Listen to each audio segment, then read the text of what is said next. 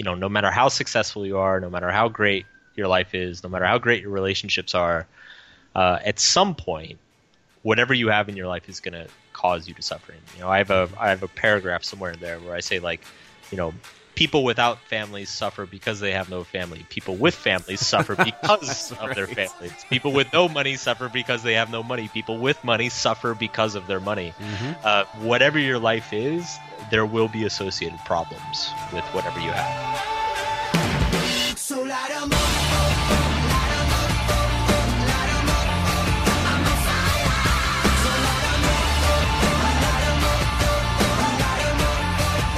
What is going on, my friends? Thank you so much for joining me on another episode of Cut the Crap Podcast. Yours truly, Ryan Caligiuri. Man, oh man, it's a long time coming. Long time coming, but I am so excited to be back here. I really miss doing this. I miss being in your ear every single Monday. But I'm telling you, I'm back. And, uh, you know, the podcast to me, it's just gone through a new evolution, and I'm so excited that this new evolution, to me, it just speaks to me. Um, to me, I'm more passionate about this idea, and I'm having way more fun with this one than I did for the last one. Not to say I didn't have fun doing this one or the last um, edition of the podcast, but this one, to me, is just that much better. And a way to make things a little bit better as well, too, I'm always coming up with new ideas, as you know, just to improve the podcast, improve my delivery. And uh, for this one, I want to improve how I get you guys to rate and review the show. So, as you know, every single episode I get you guys to, um, or ask you to rate and review the show, but a lot of you don't do it. And I don't blame you. Of course, I don't blame you. I mean, I'm asking you to, you know, take some time out of your day, whether you're on the subway, at the gym, in the car, listening while you're at work. Uh, maybe you're working at home or, you know, doing the laundry or whatever. I'm asking you to go online and rate and review the show. It's tough when I'm not giving you any incentive to do anything. So, here's what I'm going to do now if you rate and review the show, so if you go on iTunes, you rate and review the show, and if you take a screen capture, you save that picture, you send it to me by email, ryan.caliguri at me.com. What I'm going to do is I'm going to enter you into a draw every single quarter. And that draw is going to be for a, you know, a kick-ass prize, something like an iWatch or a MacBook Pro or a MacBook Air or a new iPhone or something like that. I don't know if you guys have ideas, send it to me by email and uh, I'll definitely take it into consideration. But I want to make sure that I'm providing some value to you. So if you rate and review the show, you take a picture of it, you send it to me by email, I'm going to enter you into this draw where every single quarter I'm going to pick somebody and you're going to get that prize. And the cool thing about that though is that you don't have to do this obviously every single quarter. Once you do it once, you're in the draw forever. And I'm just going to continue to pick people. So just get your entry in and you'll be entered into that draw forever moving forward. And I'm going to make sure I keep bringing awesome prizes to you just to say thank you for rating and reviewing the show. So start today, you guys. Start today, rate and review the show, and uh, send me the picture by email, and I'll enter you into the draw. Pretty simple. So before we get going, I am in New York City right now for the launch of the podcast. Very excited to be back in New York. It's one of my most favorite cities, and it's the city where I actually had the energy, the inspiration for Cut the Crap podcast. So to me, it's just great being back here for the relaunch, and uh, I'm going to be here for the next two weeks. So if anyone wants to grab a coffee or something, feel free to reach out to me on social media, LinkedIn, Twitter, Instagram, Facebook, whatever, email. Let me know, and uh, I'd be happy to uh, grab a coffee with some of you guys if I got the time. In any case, let's crack right into this one. It's been too long. So this week, we're starting off with one with a controversial title The Subtle Art of Not Giving a Fuck A Counterintuitive Approach to Living a Good Life. And this one's by Mark Manson. I had a really good time talking to Mark. Had him on the show. We had a great discussion. We broke down the golden nuggets together, and uh, he was one of my first guests to take on this new format. And after talking to him, I just knew we had a hit. I knew we had a hit, and I knew that this was the renewed focus that I was looking for. So, without further ado, here's Mark Manson, The Subtle Art of Not Giving a Fuck, a counterintuitive approach to living a good life. I'll catch you guys back here at the end of the interview. Enjoy. Mark, thank you so much for being on the show today, man. Really appreciate it. It's good to be here, Ryan. Before we crack into it, man, maybe tell me a little bit about, you know, who you are and how you came up for the idea for the book because it's it's a different type of book, man. It's it's uh, I've never read anything like it before. Sure. Um, so I I've been blogging and writing kind of I, in the personal development world for eight or nine years now, and a couple years ago, I just I felt really strongly that somebody needed to write a book uh, arguing the merits of pain and Nice. suffering, and um, you know why it's important, why we should embrace it, and um, you know why we sh- we shouldn't try to necessarily be happy or positive all the time, Mm-hmm. and um, and so that that's basically where where the book began, and and at, in the course of kind of investigating that side of things, it you know it took me into different subjects. And um, you know, it was a, it was t- about a two year process overall. Um, but yeah, I mean, I was I was really happy with the the result, and my goal was really to basically craft a like a self help book that not only like said things that people um, maybe hadn't thought of before, but mm-hmm. actually said the opposite of what people had run into in the past, or like what the conventional wisdom was. you know, when we look at the first golden nugget, I start to look at, you know, how we are when we're young. You know, when we're younger, I remember my parents, my teachers, you know, they're all telling me, my coaches, you know, Ryan, just give it your best. Just try it, see if you like it. If you don't like it, you don't have to do it, whether it's swimming, volleyball, basketball, martial arts, whatever it is. Then as we get older, we're told, you know, try harder, strive for greatness, you know, do whatever you have to do to win. But that kind of spits in the face of what you're saying in the book. In the book, you're saying, don't try. And that's golden nugget number one don't try. Why are you advocating that people don't try? What's the value behind that? Maybe explain that a little bit more. Sure. Um, so try is a funny word, and it's actually a lot more complex than I think most people give it credit for. I think I think we could probably break try down into like two separate definitions. Um, one is kind of what you were saying. It's like you know you're in a baseball game as a kid, and your coach is like, "Hey, Ryan, just just go out there and try to hit the ball," you know, and and I think that definition of try is when you are doing something um, when you're you're in the process of doing something and, you, and you're giving it your best effort, um, and that's great and that's fine. There's another definition of try though, which uh, is a more abstract try. So it's like I'm trying to get my career together, or I'm trying to fix my relationships, or I'm trying to be a happier, nicer person. These are very abstract things. You can't really you can't point to it. There's no single action that you can point to it and be like, oh yeah, that's what trying to be happy looks like, um, because it looks looks different for everybody. And the point I bring up in the in the first chapter is that when we have these big abstract tries, often the more effort we put into them, the more self-defeating it becomes. You know, so like a person a person who is happy doesn't have to try to be happy. They Right. they already are. You know, a person who has good relationships doesn't have to try to have great relationships because they already have them. Um, and when you, particularly when you get into the realm of like emotions, um, you know, if you try to be less angry, you're actually going to just piss yourself off even more. Um, if you try to be less anxious, you actually create more anxiety for yourself. And so you get kind of this like weird backwards thing going uh, that I think a lot of people kind of fall into that trap. And um, I've got a whole story in there about Bukowski and and what a fuck up he was and and how he like he like achieved he achieved this like very what most people would call a very successful writing career, but he was just a total mess in his personal life. And um, and he wrote on his on his tombstone, it says, "Don't don't try," um, which is, you know, I take to mean, you know, it's it's it's the old Yoda thing. It's Yeah, like do do or do not. There is no try. That's right. so there's two things there. Number one, where you were mentioning, you know, talking about, you know, I'm trying not to be anxious. I'm, I'm trying, I'm trying to get out of debt.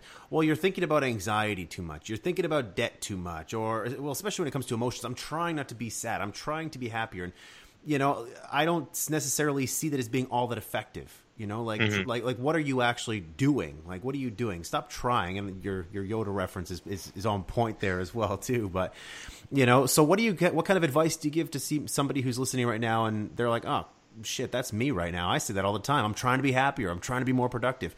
What advice do you give that person who's over trying? I guess. Well, you get back to that first definition because I, you know, what I talk about later in the book is that it, it's about doing. Um, you know, it's it. A lot of times, what we fall into is is the word "try" becomes kind of an excuse for ourselves.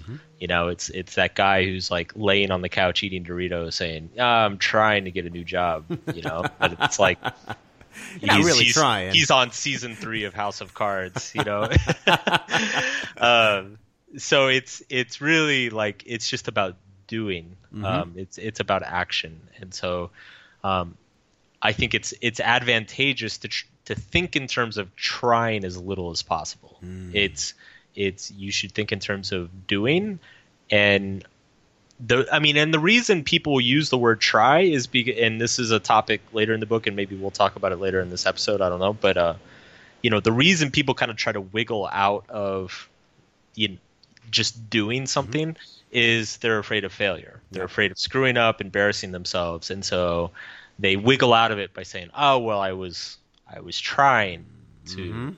hit the baseball." Yeah. It's, you know, and it's like, It's no, true. you didn't. You didn't hit it, and that's okay. like that's okay. Yeah. Let's be honest. You didn't hit it. yeah, that's exactly right. No, that's exactly right. Now, you know, I think that that kind of flows into.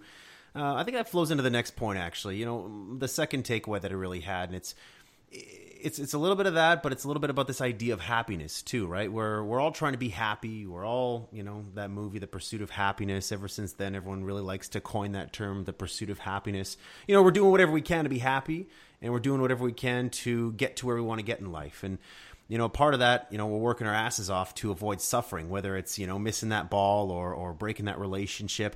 But you're saying, again, something that's counterintuitive in Golden Nugget number two, you're saying embrace suffering. So maybe talk to us a little bit about that and, and telling me about embracing suffering. Because personally, I don't want to embrace suffering. I don't want to do that. So why should we do that?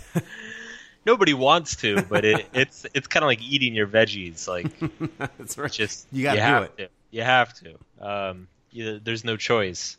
Um yeah. So the argument I make in chapter two of the book is that there's no such thing as a life that doesn't suck sometimes. Mm-hmm. Um, you know, no matter how successful you are, no matter how great your life is, no matter how great your relationships are, uh, at some point, whatever you have in your life is going to cause you to suffering. You know, I have a I have a paragraph somewhere in there where I say like, you know, people without families suffer because they have no family. People with families suffer because of their families. People with no money suffer because they have no money. People with money suffer because of their money. Mm-hmm. Uh, it's pretty much suffering is where like whatever your life is, there will be associated problems Yeah. with whatever you have. And um, I think most people define happiness as getting rid of those problems, finding a way to have a problem free life. Um, what I argue is that a good life is simply having good problems, um, finding the suffering that feels valuable to you. Uh, because the only difference between, say, you know, something horrible and something like really meaningful is uh, the value that's attached to it. You know, like I there's a example later in the book where I talk about how, you know, if somebody puts a gun to your head and makes you run a, run a marathon, like you're going to be pretty miserable. But if you train for a marathon, invite your friends and family out to cheer you on, you know, set this huge goal and go accomplish it, um, it can be the most one of the one of like a, a fantastic Oh, moment sure. in your life. So it's what the running itself is not the issue. The Mhm. issue is the meaning and the context we put around it. The the suffering itself is going to be there no matter what. Mm-hmm. It's it's the meaning that we ascribe to the suffering. that to me is probably one of the biggest takeaways. And I, I love this book for for you know my entrepreneurs out there who are listening who you know for them you know they, like to use the word try a lot. You know I'm trying to get my sales up. I'm trying to get my marketing going. I'm trying to get my social media. I'm trying to get that podcast going. And this whole idea of embracing suffering and the meaning you give to suffering. And it's something I've mentioned on the podcast before too. It's you know whenever I, I, I face setbacks in life and everybody does you're like you're not going to avoid it just like you're saying like you're, everyone has suffering in their life like you're not going to be able to get away from it i have this little philosophy that i always say where it's um, you know it's not a setback it's a set up so whenever mm-hmm. whenever shit goes awry for me and, and stuff goes wrong in my life i look at that and i'm like listen like it's a setback. You know i got i got something that i'm going through here but there's got to be something in here for me to learn from. There's got to be something here that sets up something else whether it's it's you know me losing a client or you know something wrong with my health or or something happened with a relationship whatever it is there's there's got to be a silver lining in there. And it's not that i'm trying to avoid it. It's like it's inevitable It's going to happen. But what kind of meaning am I giving to it? When shit goes down and it goes bad, you know, the meaning that I give to that is it's not a setback, it's a setup. And that's kind of the philosophy I'm trying to drill into people's heads through the podcast because, man, I'm telling you, like, a lot of people, as soon as they hit any bit of suffering or any bit of uh, resistance, things come crashing down for some people. And I'm telling you, like it, breaks people down. It breaks their businesses, breaks their relationships. You know, they're they're putting on sweatpants and eating ice cream, and it's just like it's over, man. My life's over. It's like, no, it's not. Like it's just a part of life. So. Uh, I, I love that, and happiness comes as a result of overcoming suffering, and that was a, a little quote I had uh, that I ripped out of the book that I just I, I truly loved. And, Yeah. uh, I think it's a good reminder for all of us, man. and I and I would I would tack on to the end of that that uh, you know a huge uh, a huge litmus test for knowing that you're doing like what you should be doing is is that finding suffering that you actually kind of like get this sick pleasure out of you know? Like I, I there's tons of people in my life who i know who who have started blogs or they've tried to write a book and like they just they pull their hair out and they're like this is awful. I hate this. And and you know predictably they don't finish a book. Like mm-hmm. i i enjoy it. Like i get a sick pleasure out of like deleting the same paragraph eight different times and rewriting it. Like there's some part of me that kind of like gets gets kind of like is satisfied with that. And that's why I, I ended up a writer. You know it's one of the big reasons why. And you know there's other things. Yeah. like i i've i years ago i i tried out podcasting and i got like three episodes in. I'm like man you have to t- you have to talk a lot this is hard And now I got you on podcast, so hey, i know now i now i now i do podcasts Yeah. all the time Oh, that's too funny. Well, there's one thing that we're learning about Mark Manson, everybody, is that he's a sick bastard. I'm telling you. just sitting there. See, that's one thing I don't like. I hate writing, man. Like, it just, that's one piece to me where it's like, I don't find pleasure in the suffering. That's one thing that I did. Like, I wrote, Yeah. wrote, wrote for uh, different magazines and, and different publications. And I'm telling you, man, it was brutal. The podcasting thing was just a way better medium, like, way more Yep. fun. But in the end, it's, despite that suffering, I was still able to get a lot out of it. So it was a means Yeah. to an end this whole idea of being special. You know, we grow up and all our lives are being told that we're special, whether it's from our parents or teachers or, you know, boyfriends, girlfriends, husbands, wives, whatever, and that, you know, we can achieve great things in life. But in the book, you're telling us we're not special. Why is it important for us to realize that we are not special?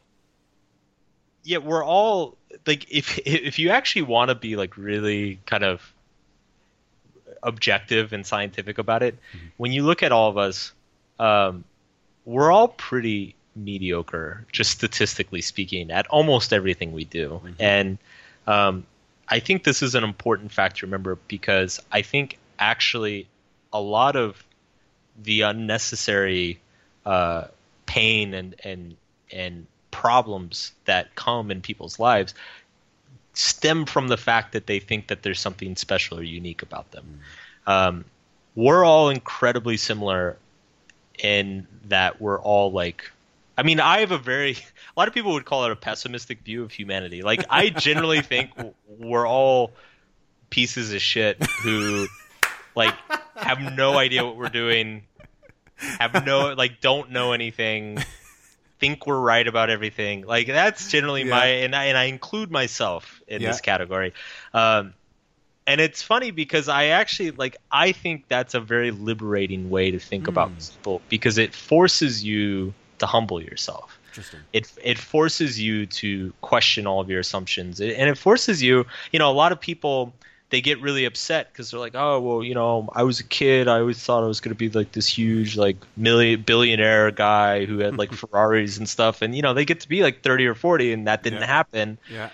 and they go in the crisis mode and it's like well dude you're not special like it's why did you come on like Come to terms with it, man. let's be real. Let's be real. Like it's it's first of all, you don't need a Ferrari and a billion dollars to to have an important and meaningful life. And mm-hmm. two, like like that's just statistically not going to happen for pretty much everybody. So like why is that your metric of success? That's crazy. Like let's let's just focus on like some basic important meaningful stuff in our lives.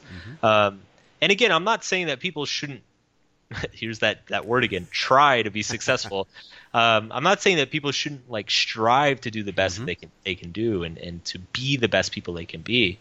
Um, all i'm saying is that we have to be realistic about like you know how how important is what we're doing actually? You know Oh, like yeah. how how important is that ferrari or that mansion or you know whatever, whatever we're like Totally. You know obsessing about It's not even that, man. But it's like again, like for my entrepreneurs out there, like when I was coming up and, and I started my own business, man, did I think I was I was I was everything, man. I was king shit. I was that guy who knew everything about marketing. You know, I you know, 20 years old and writing for the Globe and Mail, writing for Wall Street Journal, and I'm like, oh man, I got it all figured out. And I had this this constant anxiety in myself because I was like, oh my god, I have to know everything, and I'm special. And I thought of myself as being special. I had this ego built up, and Yep. I'm telling you, the moment I don't I don't remember when it was. You know what? Now that I'm actually thinking about it, I had this mentor, Chet Holmes, and when I started talking to somebody who knew way more than me, like just leaps and bounds above me, had all the answers that I just had no idea, answers that I thought I knew that he actually knew the real answer to, because he's like, well, here's 10 examples where I actually put this into practice. And oh, by the way, yours is all theory. All of a sudden, I was like, oh my God, I'm not that special. And all of a sudden, it was like, that's actually kind of nice. And it was kind of liberating. So whenever I would go into sales meetings or I was in the boardroom, I could be honest and I could say, I actually don't know the answer to that. I didn't have Yeah. to feel like I was special. I just came to terms with the fact that, man, I'm, I'm a normal guy. I can be a normal guy. I don't have to be, you know, this guy who has all the answers. I don't have to be, you know, this this marketing guru that I wanted to be. And coming to terms with that, man, I tell you, just anxiety lowered. I became more comfortable in my own skin, talking like just get rid of that. But the problem is a lot of entrepreneurs and a lot of people in sales, especially, they think they have to have all the answers. They think that they know everything and that, you know, we're special. I, I'm the top sales guy or I should be the top marketing guy. It's like, no, man, like take it easy, relax, like realize that you are not special. You're just like anybody else. And while you might be very good, and we're not saying don't, don't, don't strive to be the best that you can possibly be, but just realize that, you know what, even though you can be the best you possibly can be, you're still not special. There's still people out there who are just as good as you. Well, and the irony of what you just said too about your story is that you probably learned more and became more successful because you adopted that humility. Oh, because man, you were willing to go into that room and being like, "Hey, I'm probably the guy who knows the least in here, so I'm just going to shut up and listen." Like Mm-hmm. that actually probably benefited you much more than being like, you That's, know, a, hey, that's a good point. That's know, a good point, man. Yeah, you know, you're right though. You're 100% right because and it was funny too. You know, it's I'm glad you brought that up because it's the exact same thing, man. Like I didn't read a lot of books. Like when I, when I was first coming up and fresh out of university or whatever, I think I had it all figured out. How much was I reading? Nothing. You know, who was I talking to? What mentors did I have? Nobody. I was believing everything in my own head. And when people would come to me and they'd be like, "What do you think about this?" or "Or I think you're wrong," you know, they would come to me and be like, "Ryan, I think you're wrong." I would get my back up, and oh man, like I was just so arrogant. And you know, if I would be that way today, I, I mean, you know, I, I would consider myself moderately successful. You know, I'm, I'm happy. I live in a good house. You know, I drive a nice car, and life's good. I got no complaints. So you know, if if I hadn't changed that mentality, I mean, I probably wouldn't have people that I'd be working with today. I wouldn't have the relationships I do. I wouldn't have the success stories I do now. yeah, absolutely.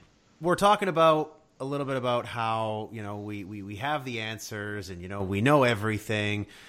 But in life, you know, like that's just the way we are. We try our absolute best. You know, we want to make all the correct decisions. And that for the most part, you know, like myself, I thought I was right all the time. But now you're saying in Golden Nugget number four, we're wrong about everything. God damn it, man. You're taking me on this roller coaster. So now, what do you mean by that, man? We're wrong about everything. I, I like to think of it so knowledge and I mean just to get a little bit philosophical for a second, hmm. just bear with me. if you think about just the progress in human history, it's like we don't have any clue what we're doing, and then slowly each generation we figure out we become a little bit less wrong through like just trial and error. Like we just figure out like, you know, oh the planets revolve around the sun, not the other way around, and it's like there's there's we're constantly it's not that we're filling up like the whole glass in terms of like knowledge we're not like reaching 100% knowledge. Mm-hmm. We're just like becoming slightly less clueless as time goes on. And i think that happens at a personal level as well. Like if i think about you know the things that i thought were true when i was a teenager embarrassed me when I was in my 20s and the and the things that I thought were true in my 20s embarrass me now in my 30s Yeah. and I'm pretty sure that you know in 10 years the things that I think are true now will embarrass me to a certain degree then. And so we're always in this but we know we, we and we all know we all feel that on a certain level mm-hmm. but we never actually like apply that to our decision making we never like actually bring that into our day to day and like remind ourselves like wait I'm actually totally clueless. Yeah. I, I I need to remember that like most of my assumptions that I have today are probably going to be wrong, mm-hmm. and so you have to leave and, and and you have to leave yourself open to to those possibilities. Most of us we walk around every day, and, and again, this is what we were just talking about. It's proportional how special we think we are. We're we're very certain of whatever our assumptions are, and um, and we cling to them very tightly, and we we don't want to be proven wrong. And you know a certain degree of that's natural but i think it's really important for us to remember that you know everything we think and believe to a certain extent is going to be proven incorrect one day. It might be after, you know hundreds of years from now but at some point we're going to be proven wrong and um, and to not get so caught up in uh in all the stuff that that we believe again, it's it's another great point, and and to your point earlier, where you say, you know, you you, you look at you know us as human beings, and, and you say you kind of have this pessimistic view of humanity, where you know we think that we have it all figured out and what have you. But man, it's true. Like, just go in the boardroom, go go in in in, in, the, in an office, and see how often people are so sure of themselves. They're so sure of themselves and then they can easily be disproved with just a little bit of data or a little bit of experience. And all of a sudden it's like oh everything that i thought to be true is no longer true. And i think that's why when i was younger i surrounded myself with a lot of mentors because man i was a r- wrong a lot of the times. And i'm telling you it hurts the ego man. It hurts the ego Yeah. to think that Oh, you yeah. walk in you've done all this research all this like this this reading and, and I, I think I got to figure it out. I finally got to figure it out. You go into a presentation and somebody who's 60 years old, 70 years old, who's you know been in your shoes so long ago, and they look at you and they're like, "Nah, man, that's not right at all." And you're like, "What are you talking about? Look at point A, B, and C," and then they go ahead and they just shut you down in a second with some of their experience, and you're like, "Oh my god!" But the one thing, the reason why I really like this point here was it's a reality check, and it's a reality check for a lot of folks who. Um, you know maybe rely too much on assumptions. And i think as, as you know us as human beings we rely a lot of, on assumptions. And um, no matter how smart people are we make a lot of we, we assume a lot. And so coming to terms with the fact that we're wrong about everything can help prime us to um, perhaps give it a little bit more effort. Uh, look for data look for experiences look for mentors. And i'm talking on, on behalf of people who you know maybe they're a little younger or maybe they're in business right now. And and uh, you know they're looking for something tangible to take away in terms of well how can i get better at my job or how can i get better in my role? Assume you're wrong about everything and do your absolute best to try and find the truth that constant never-ending search for truth. Um, whether it's surrounding yourself with mentors um, listening to authors and subject matter experts like mark um, listening to podcasts like this one like seek out truth but come to the realization that or have that philosophy that you're wrong about everything. And I think if you come to it with that, you're going to help yourself and you're going to set yourself up for success in the future. you nailed it But, hey, beautiful. they, they could they could skip that chapter yeah, okay, right. That's awesome. All right, so you know what? I, I, I've been thinking about this last chapter, and I was thinking about putting this at the, the top because I don't want to end up on this depressing note. But we got to talk about this one because it's important. I think I know you you know where I'm going with this one, but none of us listening today, none of us like to think about death. And again, like I said, I even question bringing this up because I don't want to end off on a depressing note. But for golden nugget number five, the last one I took away here was that we all die. Now, why did you feel it was necessary to put that in the book? Well, it's funny you said you wanted to start the show with this because actually in the first in the first draft of the book, um, I started the book with this chapter, and yeah, and my editor was immediately like, "Uh, no." We're gonna lose him, Mark. We're gonna lose him. yeah, he told he told me he's like, dude, if you want to have a chapter on death, he's like, you got to earn that. Like, you can't Yeah. just. nice. uh, you know, when if some random person's gonna pick up your book, Yeah. you, you can't just hit them with that Yeah. out of the gate. uh, which was actually really good advice. But um, you know, to a certain degree, the the book, the book, in, you know, the, encompasses or it, it the book tries to encompass like all of the different experiences of life, and I think it's impossible to to have a book like that without having a section on death. Um, you know, because it, it's it's literally probably the only other than being born, it's the only thing that we all experience. Yep. Uh, and so it's all and then it's also a subject that just people avoid and they they're very uncomfortable with. And I also think it's it's just very important to talk about. It's been it's been important in my life to think about. And um and I I think it's it has a lot of like psychological benefits to focus on it and think about. Um the way the way I talk about death so you know the the book at its heart is really about kind of what we were talking about earlier is like what what is the meaning that we're choosing to find for the problems in our lives? And I, talk a lot of throughout the book i talk a lot about values. And the argument i make at the end of the book is i say you know the really the only way to know what your values are and to know what is really worth it in terms of like what's wor- worth spending your time on what's worth suffering for uh, is thinking about your own death is thinking about hey, if I died like a year from now, mm-hmm. you know, would I still be doing this? Like, would I want to be remembered by, you know, this business I'm trying to put together? Um, mm-hmm. and like that's the you start asking questions like that, it takes you into some pretty deep and uncomfortable places fairly quickly. Mm-hmm. I think that's the point right there where you're saying it, when you start thinking about those kind of questions, where your mind goes, I think it goes different for every single person. For me, you know, I was introduced to this idea quite a while ago, and reading your book, it was a good reminder to the fact that you know, like every single day you get up and, and what are you doing? Like, is is that what you want to be remembered for? Is that what you want to do for the rest of your life? And it's not only that, but the fact that you come to terms with the fact that you are going to die, that your family, your friends, you know, you're all going to die one day. I feel like it makes us better human beings because we all take each other for granted. We take these small things for granted. Like, for crying out loud, like, you know, you, you wake up in the morning, you're on a pattern, you just rush to the car, you go to work, you do your thing at work, you rush back home. But it's like, for crying out loud, did you take a minute just to like, did you smell the grass this morning? Fuck, that smells great. Like, find pleasure in the small things in life, man. It's going to make life just that much richer. So that's one thing. Improves the quality of your life because you're going to take appreciation from the smaller things by realizing that, hey, I'm going to die. So maybe I should open up my eyes a little bit more and embrace more of life. That's one. But two, it's it's about your purpose in life, the legacy that you want to lead. And um, I was in a sales meeting yesterday, actually, where where um, the individual I was talking to, he asked one of his um, his younger proteges. He, he he posed the question to him, and he said, "You know, what's your legacy going to be?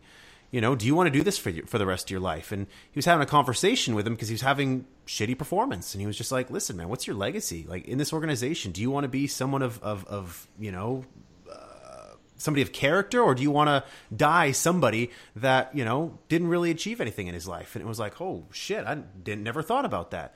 So coming to terms with the fact that we're all going to die man like i think it's a powerful tool that human beings can use to either extract more joy out of life or force them to make decisions um, hard decisions that maybe they wouldn't make um, without that kind of stimulus. Yeah, I mean the, the the legacy thing is is a huge question, and I and I mention it a little bit in the book, and um, and it was a big thing for me as well. You know, so like I I got my start.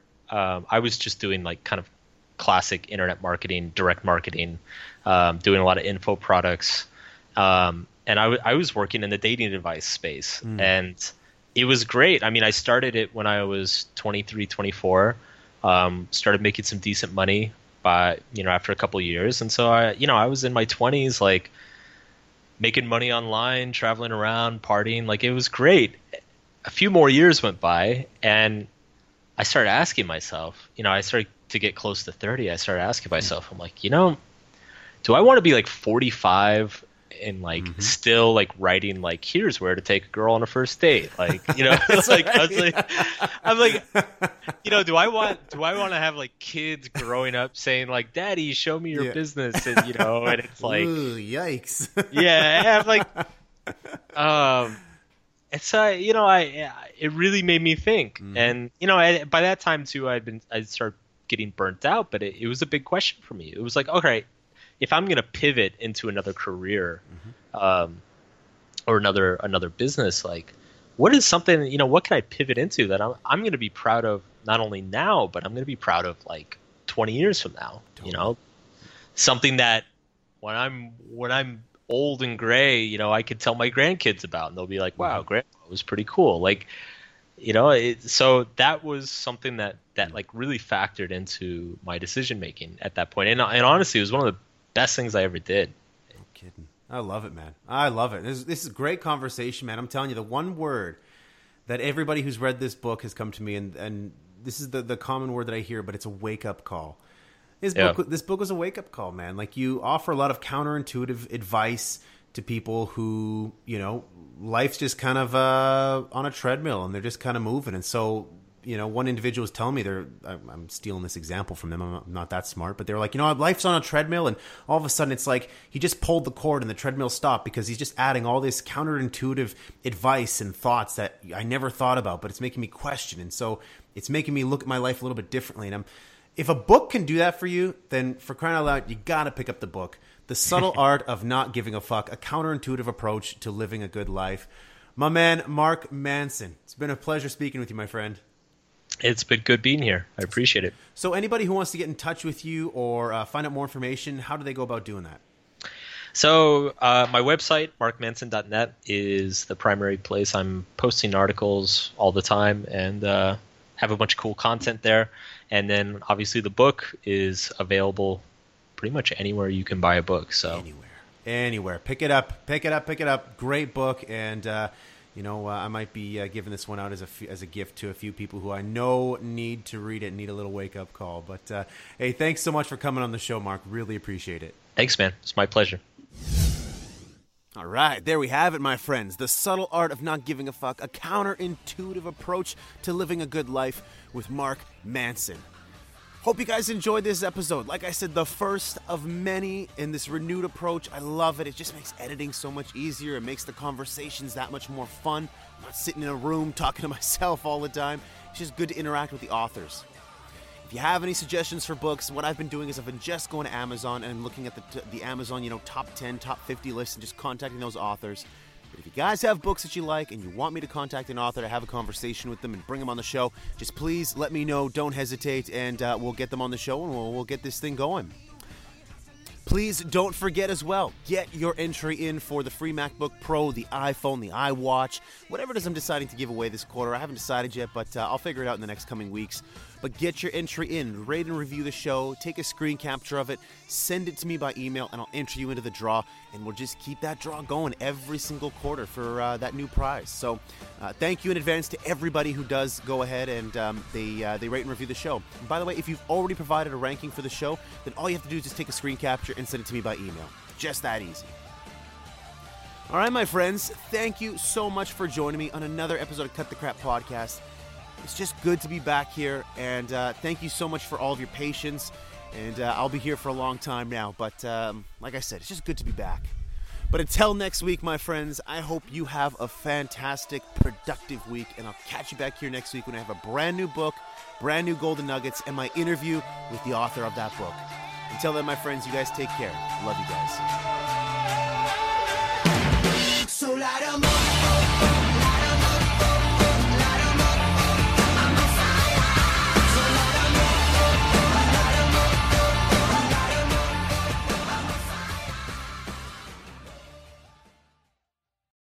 Whenever there's an argument between your heart and your mind, follow your heart. Are things that the heart can understand and feel that the mind cannot relate to. There are things that you feel, that you know in your heart of hearts, that's not logical, it's not practical, it's not realistic, but there's something in you that says, I can do this. If you do what is easy, your life will be hard. But if you do what is hard, your life will be easy. People that are hungry are uncommon people. Are hungry have a vision of themselves when they leave here, leaving a legacy and not liabilities.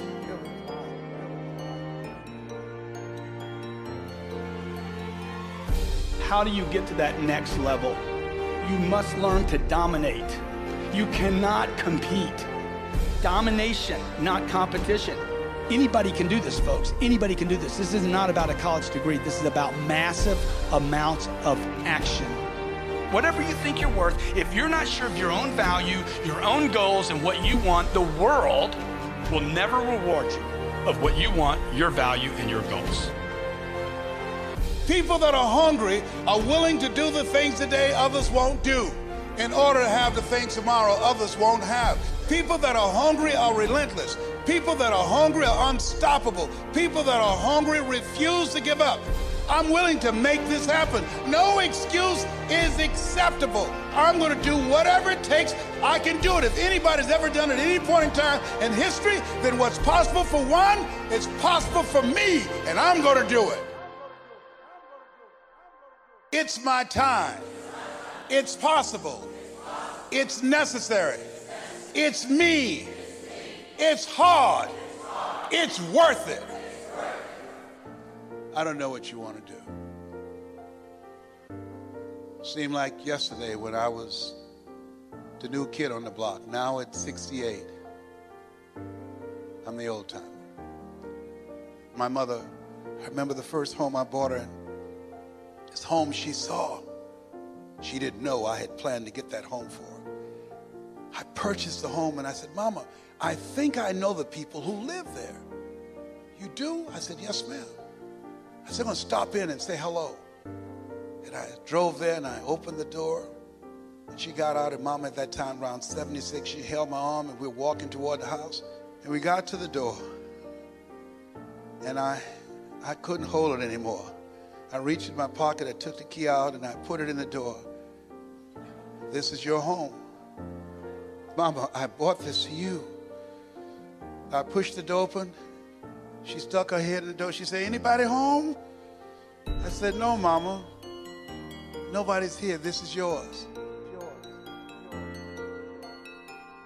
If you want a thing bad enough to go out and fight for it, to work day and night for it, to give up your time, your peace, and your sleep for it, if all that you dream and scheme is about it, and life seems useless and worthless without it, and if you gladly sweat for it and fret for it and plan for it and lose all your terror of the opposition for it, and if you simply go after that thing that you want with all of your capacity, strength and sagacity, faith, hope, and confidence, and stern pertinacity, with the help of God, you'll get it.